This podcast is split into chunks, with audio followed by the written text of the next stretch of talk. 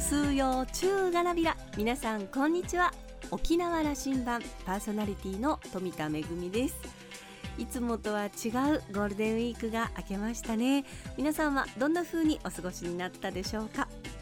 そして緊急事態宣言は延長となりましたが、えー、沖縄は特定警戒都道府県には入っていないので、社会活動の再開に向けての議論も始まっています。少し出口が見えてきましたね。さあ、沖縄羅針盤、今日もごじまでお届けいたします。どうぞお付き合いください。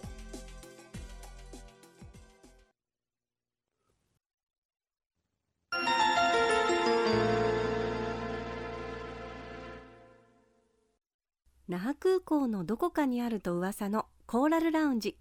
今週は株式会社休養館ホテルズ沖縄代表取締役社長の金城仁さんと、ラウンジ常連客で沖縄大学地域研究所特別研究員の島田克也さんのおしゃべりです。金城さんはしょうわよんじゅうねん生まれ、沖縄の出身です。那覇高校を卒業後、東京の私立武蔵大学へ進学。卒業後はホノルル州立ハワイ大学へ留学します。その後キャピトル東急ホテルを経てせんきゅうひゃくきゅうじゅうよねんホテルサンパレスに入社、にせんねんにはホテルサンパレスムーンビーチパレスホテルの代表取締役社長に就任します。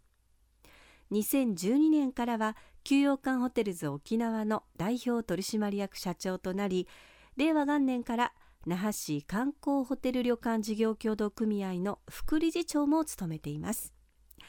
現在のホテル業における現場の声を伺っています。それではどうぞ。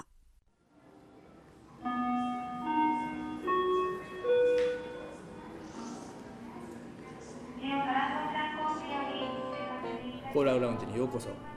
ありがとうございます。ホテルの現場の経営の現場の実情をまずは聞きたくてね、はい、えーと、沖縄の観光のこと、ホテル業界のこと、うん、御社のこと、話を聞かせてください。はい、よろしくお願いします。どんなことが起きてますか。えーと、まずですね、えーと、まずうち今現在休業中です、うん、で、えー、まあ、あの非常事態宣言出てから、まあ、すぐにもう休業しようという話をして、まあ、その前からも影響あって、もうにがつぐらいからやっぱりだんだん下がってきて、さんがつはほぼ半分で、えー、しがつ入った途端にそれ出たもんですから、あ、これはもうあの、まあ、もうその前の週ぐらいからですね、稼働率が一桁になったので、これはもう厳しいだろうということで、えー、休業の判断をしました。で、まあ、しがつから約いっかげつ、まあ、本来ゴールデンウィーク明けで、えー、終わろうと思ったんですけど、あの、まあ、またね、あの延長になりましたので、えーまあ、うちはごがつのはつかまでがあ一応休業しようということを決定して、今動いています。で、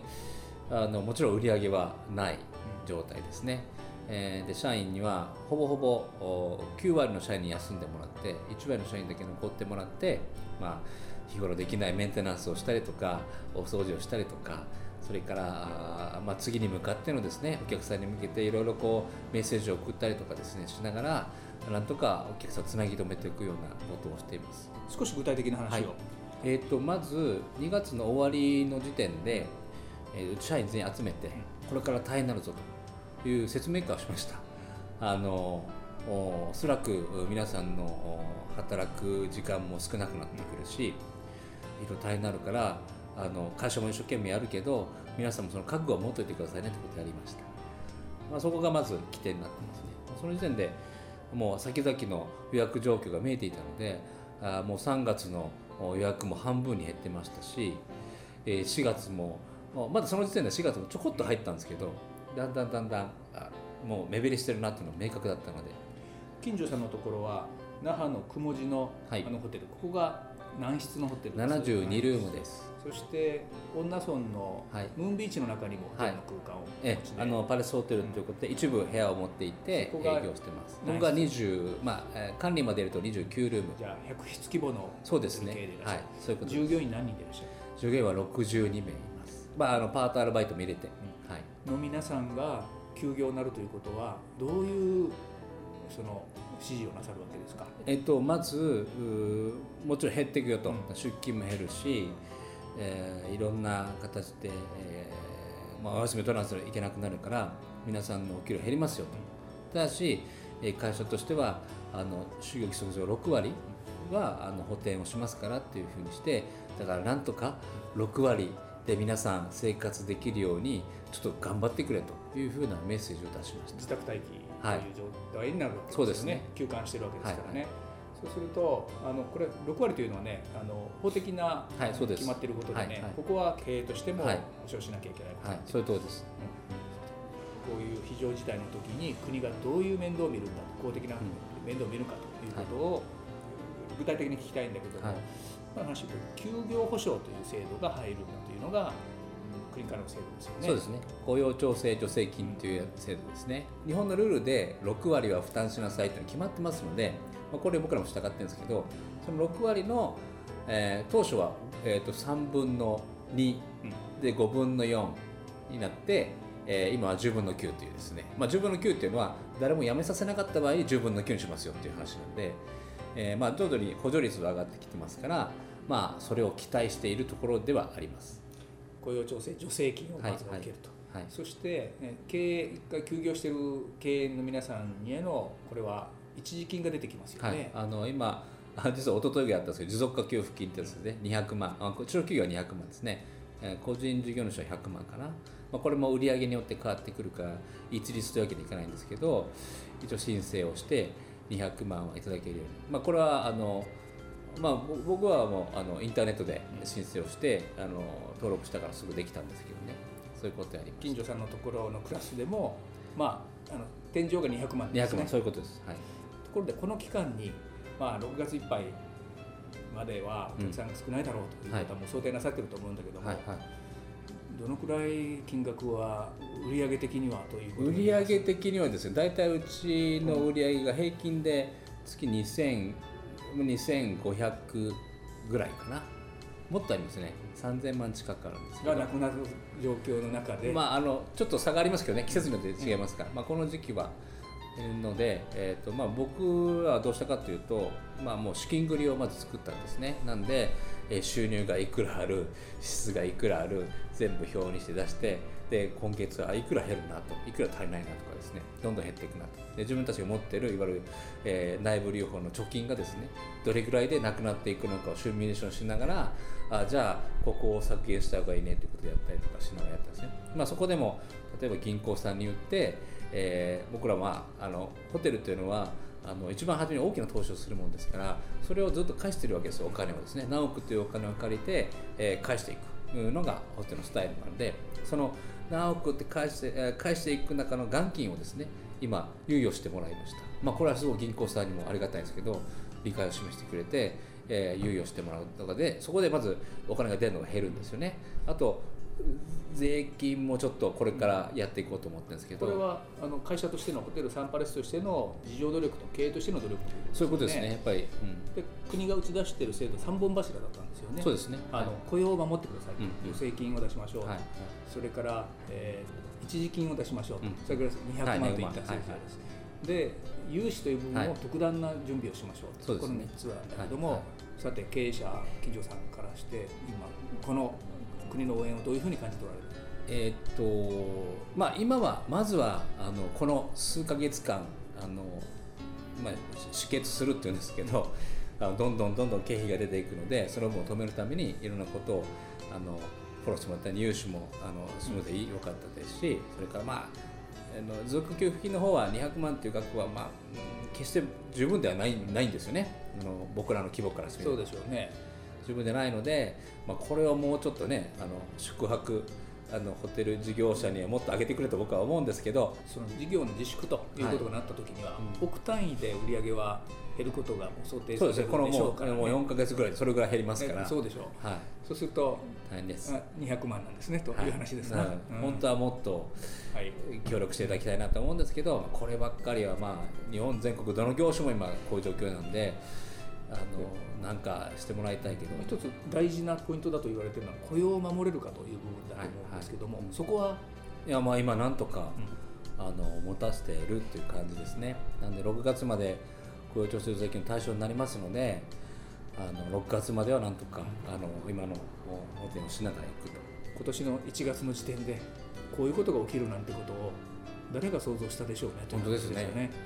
沖縄観光ちゃんと回復軌道に乗せるということのシナリオを頭の中で描き始めないといかんと思うんだが、そうですね、あの見えてること、いや、あの描きたいと思ってる、見えてるというかですね、うん、まあもう想定ですよね。例えば、うん、一番楽観などは、まあ、ごがつで終わってしまうと、でろくがつからあの普通に戻ると、ただ戻るといってもすぐには回復するんですけど、やっぱ我々が一番気にする夏休みなんですよね、うん、一番お客さんが来る夏休み、一番単価の高いお客さんの夏休みにあのこけてしまうとですね、観光全体がやっぱりもう沈んでしまうので、ここではなんとか回復してほしいという希望的なあの要素があります。ただこれもあくまで希望的なん で, であとどうしても僕らのお客さんって、特に国内のお客さんはあの東京、大阪、名古屋、福岡なんですよ。だからちょうど今非常事態宣言が出ている一番重点都市ですよね。ここの動向がどうなるかによって変わってくるので、ここがうまくいかない限りは沖縄のお客さん来ないと僕は思ってるんですよね。そこはどう収めてくれるか、これは沖縄県の問題だけじゃなくて、 そ, そこのエリアがですねうまくいってくんないと沖縄に観光客が戻ってきませんよと思ってるので、それ次第で夏休みなのか秋口なのか来年なのか、例えばいちねんかけて春なのかというふうな状況になってくるんじゃないかなというふうに思っています。という意味としておられる、これあれですね、だからあの沖縄だけがこうしたからじゃあ回復していくかという話じゃないわけ で, で, で日本がこうなったから回復できる話でもまたなかったりして、うんはいはい、日本中全体が世界によって影響されるという話に、うんうん、これなんていうかな、我々が知ってる歴史上初めてこんな状況になっちゃったわけ で, で、ねはいはい、もっと長期的なことを考え始める場をどっかで持たないと思うんですが、そうですね、ねはい、あの今年や来年の話じゃなくて、うんうん、沖縄観光全体をどうしていくかという話を、はい、あのどっかで議論を始めましょうよと。せんまんにん観光まで来た沖縄が次の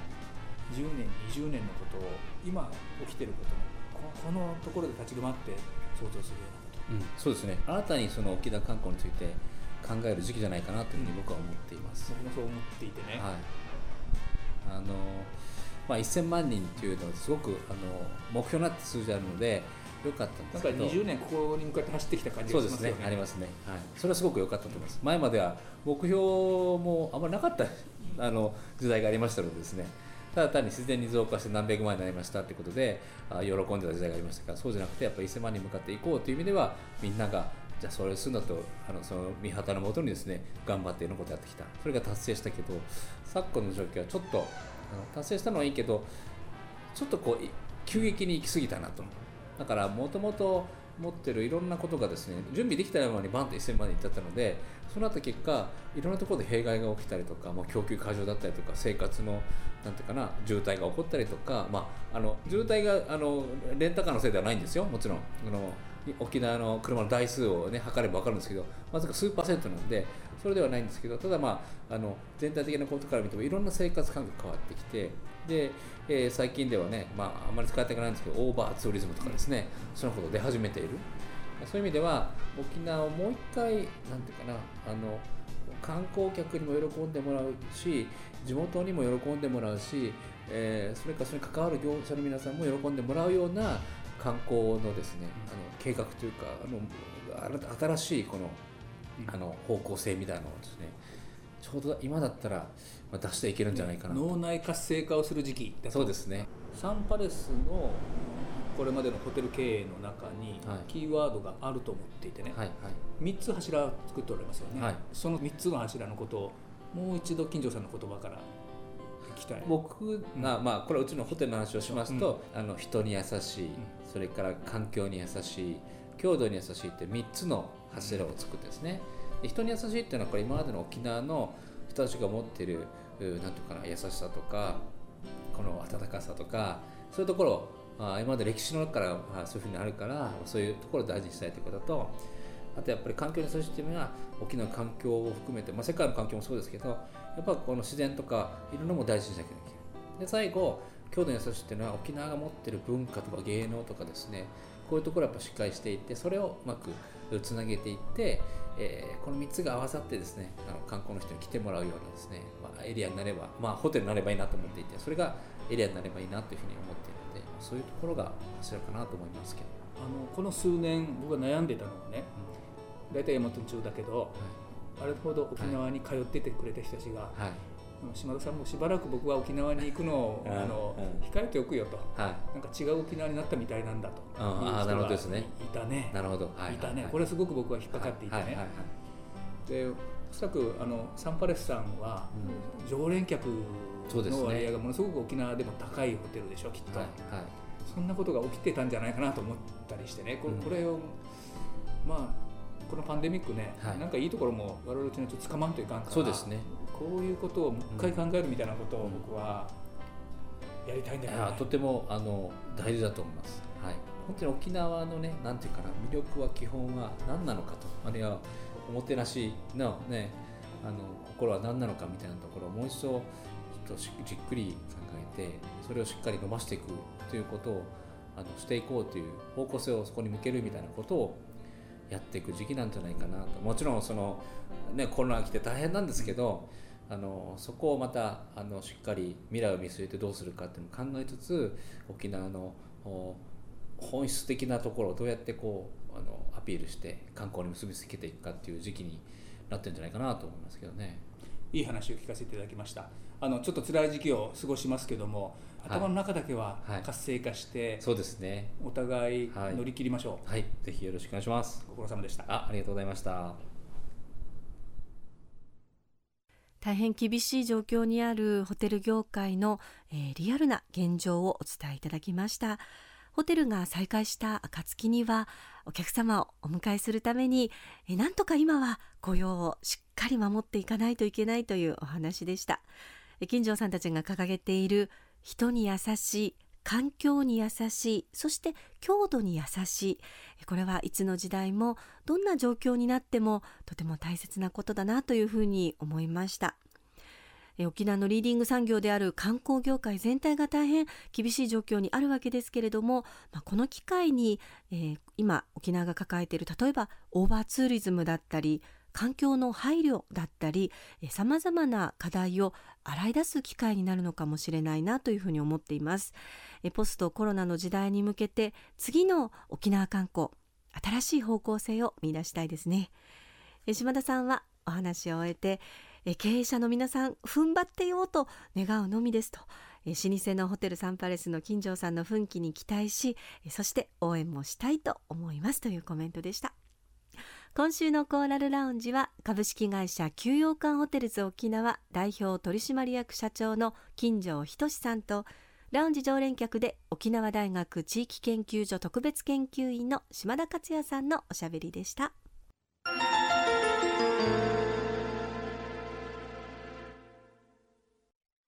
めぐみのあしゃぎだよりのコーナーです。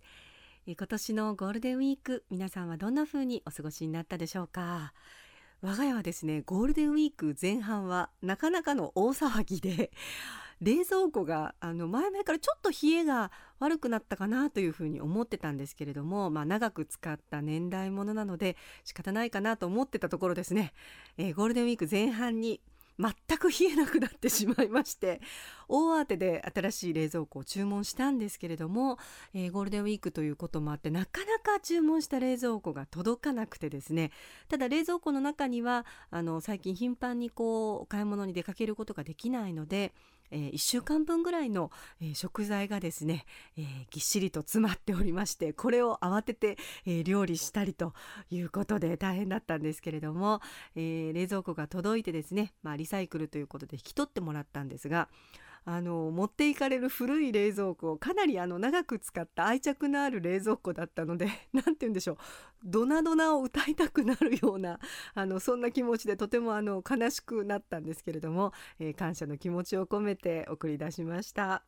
えー、新しい冷蔵庫が来て少し安心したので、ゴールデンウィーク後半はですね、えー、ベランダのプランターに夏野菜とかハーブとかの植え付けをしました。あの種まきをしたり、それから苗の植え付けをしたんですけれども、今年は、えー、いつも作ってるゴーヤーとかトマトに加えてですね、初めてフーチバーにも、えー、挑戦をしております、えー、どんな風に育つのかちょっと心配ではあるんですけれども、えー、夏になったら美味しい夏野菜とか、それから、えー、ハーブがね実ることを夢見て、えー、これからせっせとねあの水やりをしたり、えー、きちんと肥料をあげたり大切に育てていきたいなというふうに思っています。めぐみのあしゃぎだよりのコーナーでした。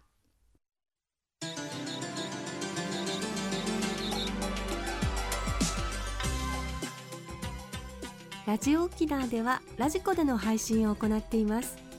スマートフォンやパソコンでリアルタイムでお聞きいただけるほか、いっしゅうかんの振り返り聴取も可能です。沖縄羅針盤の過去の放送音源はポッドキャストでも配信しています。こちらはラジオ沖縄のホームページからアクセスしていつでもお楽しみいただけます。また沖縄羅針盤のホームページでは番組情報の発信のほか、私富田恵とコーラルラウンジ常連客の島田克也さんの フェイスブック へもリンクしております。お時間のあるときにぜひこちらもチェックしてみてください。沖縄羅針盤、今週も最後までお付き合いいただきましてありがとうございました。そろそろお別れのお時間です。パーソナリティは富田恵でした。それではまた来週。